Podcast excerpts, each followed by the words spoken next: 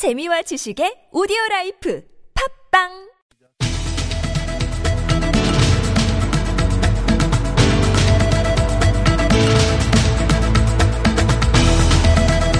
미디어 관련 이슈의 논점과 사실관계를 짚어보는 미디어 광장. 조선일보가 최근 잇단 삽화 실수로 논란의 중심에 섰습니다. 성매매 관련 보도에 조국 전 법무장관 분열을 묘사한 사파를 사용하는가 하면 문재인 대통령과 관련 없는 기사에 대통령의 마스크를 쓴 사파를 넣은 사실도 발견됐는데요. 이 문제 신문 구독 중단 사태로까지 번지고 있습니다. 이정훈 신한대 교수와 함께 관련 내용 살펴보겠습니다. 어서 오세요. 안녕하십니까. 예, 발단은 일단 조국 전 법무부 장관과 딸 조민 씨의 그 이미지를 빌린 조선일보 사파 때문인데요. 그 내용부터 한번 간단하게 정리해 볼까요? 네, 조선일보가 지난 6월 21일이죠. 성매매 유인 강도단 사건 보도에서 조국 전 법무부 장관과 그의 딸로 묘사된 그런 사파를 사용을 했습니다.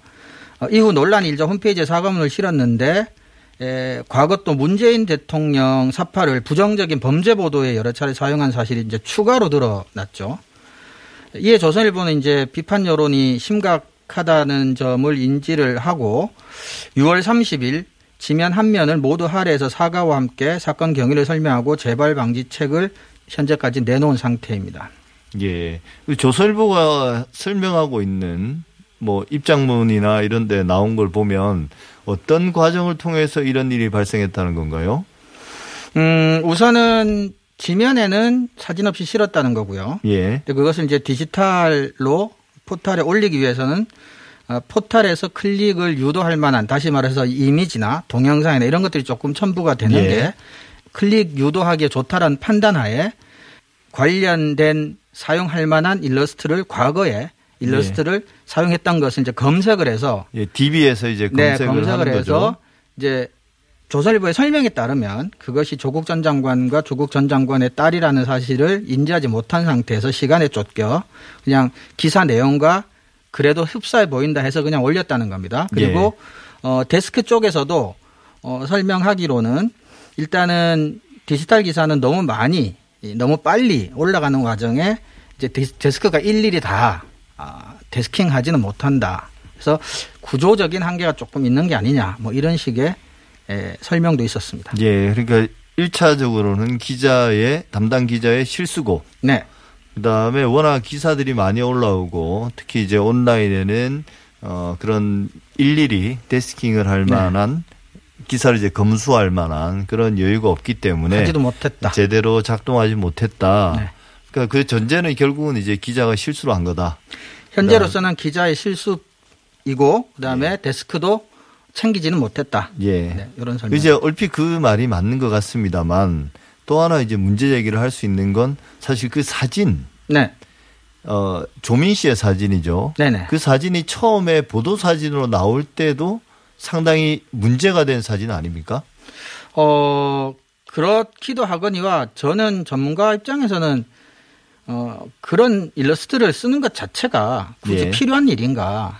그건 그런 그렇죠. 생각도 예. 들고요. 예, 또 교수님 말씀처럼 원래 사용됐던 맥락에서도 그렇게까지 좋은 얘기는 나오진 네, 않았었죠. 그러니까 그 그게 뭐 일러스트가 사실은 사진을 전환하는 요즘 그렇죠. 뭐 많이 쓰는 그렇죠. 사진을 전환한 건데 실제로 그 원본 사진이 보도됐을 때 뭐 프라이버시 침해나 이런 그렇죠. 문제 때문에 상당히 논란이 됐던 사진이란 말이에요. 그렇죠. 너무 사진하고 굉장히 흡사하죠. 그래서 그런 것들을 피하기 위해서 약간은 사실성을 조금은 누그러뜨리는 일러스트레이트화 시켜서 쓰는 건데 사실 그 일러스트레이션 같은 경우는 거의 뭐 사진과 같을 정도로 그게 누군지 알아볼 만한 그런 예. 수준이었죠. 그리고 이제 그 어, 삽화가 원래 어떤 사용됐던 그 칼럼도 좀 논란이 됐던 그랬었죠. 거였고요. 네.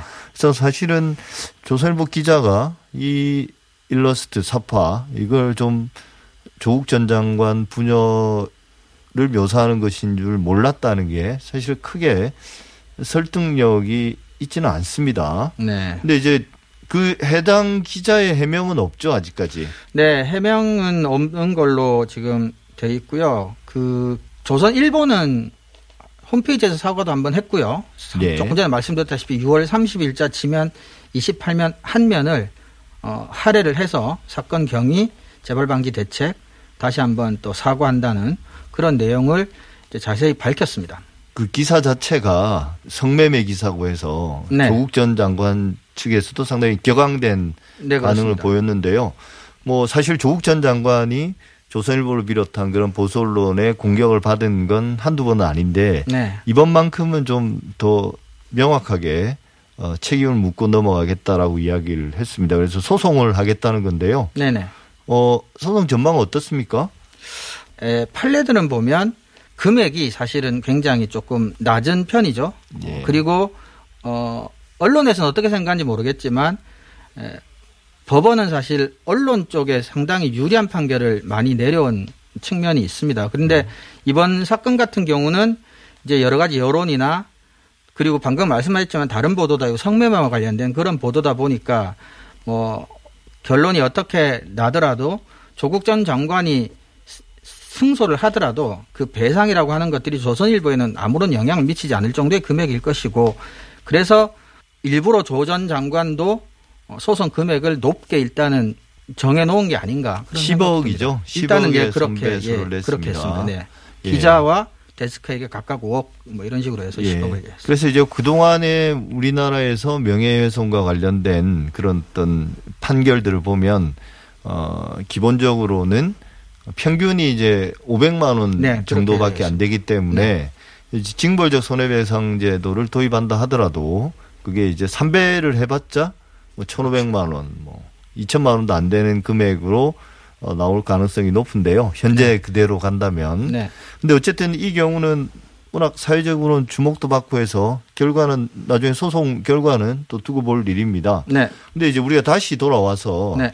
이게 온라인에 기사를 많이 올리다 보면 결국은 어 검수가 제대로 안 안 된 기사들이 만들어지는 거고 네. 기자가 의도했던 혹은 의도하지 않았던 그런 어 오보라든지 개인의 명예를 훼손할 수 있는 그런 네. 일들이 걸러지지 않고 이제 그런 환경이 됐지 않습니까? 네, 맞습니다. 조선일보 내부에서도 이게 언젠가는 이런 일이 발생할 수 줄 알았다. 그러니까 뭐 네. 터질 게 터졌다 이런 지적들이 많이 나왔다고 그래요. 네 네. 그래서 조선일보 같은 경우는 재발 방지를 약속을 하고 대책을 몇 가지를 내놨습니다. 그것들이 보면 디지털 팩트 체커제를 도입하겠다. 과거 일러스트 사용을 전면 금지하겠다. 출고 전 관련 부서에서 이미지를 사전에 점검하는 것을 의무화하겠다. 그리고 디지털 기사도 팀장급 이상이 간부가 최종 출고 시 책임지는 것을 원칙으로 하겠다. 어, 이렇게 에, 이야기를 했는데요. 근데 에, 이것들은 제가 보기에는 이렇게 어마어마하게 큰 사건을 저지르고서야 도입할 만한 대단한 일도 아니고 평상시 때 이 정도는 하고 있었어야 될 일인 네. 것 같고요. 그리고 심지어는 이제 그 윤리위원회 조선일보 윤리위원회에서도 지적했듯이 이런 것들이 이 디지털 시스템 확장 과정에서 허점이 다수 드러났다 이렇게 평가를 하고 있거든요. 그런 점에서 방금 말씀하셨던 이제 디- 조선일보 내부에서도 언젠가는 터질 일이었다라고 하는데 결국은 한국 언론이 포털에서 무한 클릭 경쟁에 몰두하는 형태로 디지털 혁신을 추구하는 와중에서 필연적으로 발생할 수밖에 없는 예, 구조적 문제였다라고 하는 게 저의 판단이고요. 그리고 어, 재발 방지책이라고 내놓은 것도 제가 방금 말씀드렸지만 어, 이런 일이 생기기 전에 이 정도는 어차피 다들 가지고 있었어야 될 대책들인데 이런 것들도 사실 역설적으로 보면 이게 재발 방지책이라고 하는 것은 현재는 이런 제도가 없다는 거 아니겠습니까? 예. 네, 그런 점에서 조금 어, 오히려 재발 방지책을 내놓은 것에 있어서 저는 오히려 조금 더, 더 놀라게 된 면도 없지 않아 네, 있었습니다. 아 이런 것도 안 하고 있었구나. 그렇죠. 짐작은 하고 있었지만 예. 이런 게 정말 없었다는 게 이제 공식적으로 드러나는 거니까요. 예. 사실은 이제 뭐 우리가 데스킹 그러니까 기사 검수 이야기도 했지만 온라인에 올라오는 어 그런 사건 사고 관련된 기사들 사실 이제 조국 전 장관 부녀의 이미지 사파가 없으면 그 기사는 말 그대로 그냥 사건 사고 기사잖아요. 그렇기 때문에 그런 기사를 굳이 어 검수를 안 해도 된다. 이렇게 이제 언론사들은 생각하는 것 같아요. 사소한 기사이기 때문에. 그런데 그렇죠. 이제 그런 기사들이 사실은 범죄 관련 기사에 어떤 실명이 노출될 수도 있는 문제고 그렇죠. 또 사진 같은 걸 잘못 쓰면 뭐 이제 큰 명예훼손이 될 수 있는 건데 그런 것들은 별로 중요하게 생각하지 않은 것 같습니다. 그동안 그렇습니다. 사실. 이게 이제 그런 조선일보의 사과로 끝나는 문제는 아닌 것 같아요. 저 뭐 주요 언론 시민단체들도 긴급 뭐 규탄 성명을 어, 내놨고요. 어, 청와대 국민청원 게시판에서는 조선일보 폐간 청원 물론 이게 가능한 일은 아니지만 네네. 20만 명 이상의 동의도 또 얻었고 네. 어, 급기야는 이제 인천시의회 같은 경우는 조선일보 구독 중지 결의안까지 네. 에, 통과시켰단 말이에요. 네. 이게 조선일보 입장에서는 어, 소송보다 오히려 더 큰 타격이 아닌가 싶은데요. 네네. 어떤 후속 대응 더 내올 놓을 건 있나요? 이런 여론에 대해서는 근데 지금까지 한국 언론들이 내놓은 반응, 즉 오보나 소위 말하는 사, 사고를 일으켰을 때 내놓은 반응에 비하면 조선일보가 한 면을 다 할애를 해서 그래도 윤리위원회를 가동해서 또 어, 철저히 조사해서 뭐 책임을 물겠다라고도 일단은 이야기를 하고 있으니까 언론이 우리나라 언론이 할 수 있는 어, 최대치의 반응은 일단은 내놓은 것 같아요. 예. 근데 문제는 이것이 이제 단발성의 사건도 아니고 시민들 입장에서는 이와 유사한 사건들이 계속해서 있어 왔단 말이죠. 예를 들면 노무현 전 대통령 뭐 일베 이미지를 계속해서 뭐 반복적으로 예. 사용한다든지. 그래서 어 언론의 입장에서는 뭐 충분한 어 책임을 표명했다고 볼 수 있겠지만 시민들의 눈높이에는 여전히 이제 모자라는 게 아닌가. 그래서 어 이런 것들이 이제 그래서 우리가 흔히 말하는 이제 징벌적 손해배상이나 배액배상제 뭐 이런 것들을 지지하는 여론에도 어, 조금 더 이제 힘을 실어주는 어, 그런 분위기도 어, 있는 것 같습니다. 예. 그러니까 지금 한참 이제 민주당에서 징벌적 손해배상제 법안 그다음에 이제 포탈 관련된 개혁 법안, 미디어 바우처 이런 이야기하면서 언론 개혁에 나름 드라이브를 걸고 있는데 네. 뭐 언론계 내부에서는 반발도 크지 않았습니까? 맞습니다. 그동안 이 특히 이제 징벌적 손해배상제 같은 경우는 강력하게 반발해. 왔는데요. 어, 조선일보 이 사건이 터지면서 그런 반발들이 조금 어찌 보면 누그러뜨려질 그럴 가능성도 있겠죠.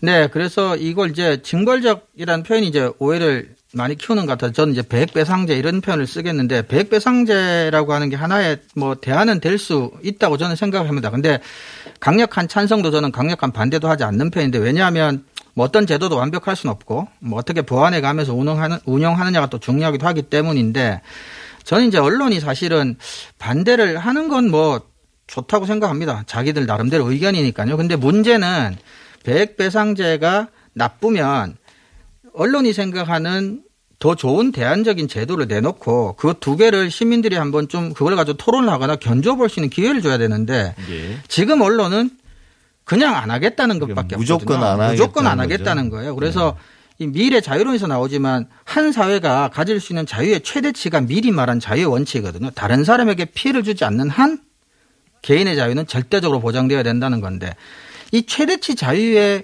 견주어 보더라도 지금 언론은 그 최소한의 피해에 대한 책임조차도 안 지겠다는 얘기거든요. 어떤 식으로든 그래서 배액배상제를 받느냐 안 받느냐 보다 저는 언론에게 요구하고 싶은 거는 그럼 언론이 생각하는 최선의 대안을 내놓고 그것이 배액배상제보다 훨씬 더 좋은 제도이고 방법이라는 것을 그럼 국민들 좀 적극적으로 설득시키라는 겁니다.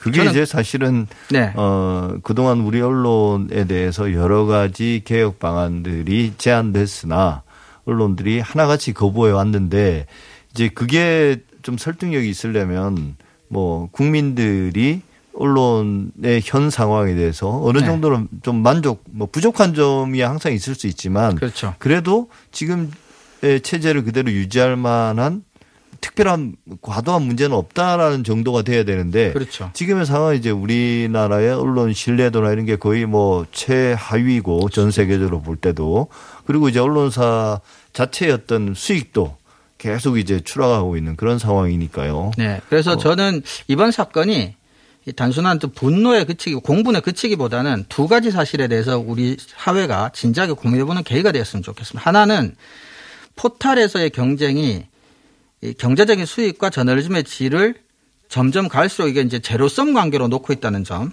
이 부분이 굉장히 중요하고 그래서 이게 네. 구조적인 문제라는 거고요. 두 번째는 아까 말씀드렸다시피 이 배액배상제를 포함한 에, 언론의 사회적 책임에 대해서 진지하게 현실적인 대안을 놓고 고민하는 그런 계기로 좀 어, 바람직한 방향으로 좀 승화시켰으면 좋겠다라는 게 전문가로서의 바람입니다. 예.